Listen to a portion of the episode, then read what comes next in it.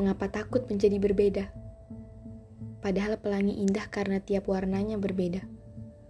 Mawar akan lebih indah di antara rumput hijau dibandingkan yang terselip pada gaun berwarna merah. Mengapa takut memulai? Padahal tidak akan tahu hasilnya jika tidak dicoba. Perjalanan ratusan kilometer pun tidak akan pernah sampai bila tak dimulai. Mengapa takut bersuara? Padahal tiap kita punya hak bicara. Tiap suara akan menentukan masing-masing pemiliknya. Seperti masing-masing instrumen yang berperan dalam satu buah lagu. Mengapa takut bermimpi? Padahal mimpi itu gratis. Tidak bayar sama sekali.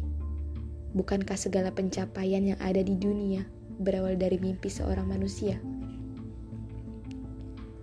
Mengapa takut berlari? Padahal punya sepasang kaki.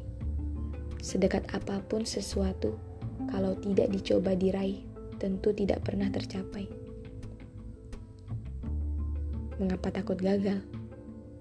Padahal upaya dilakukan sebelum maksimal.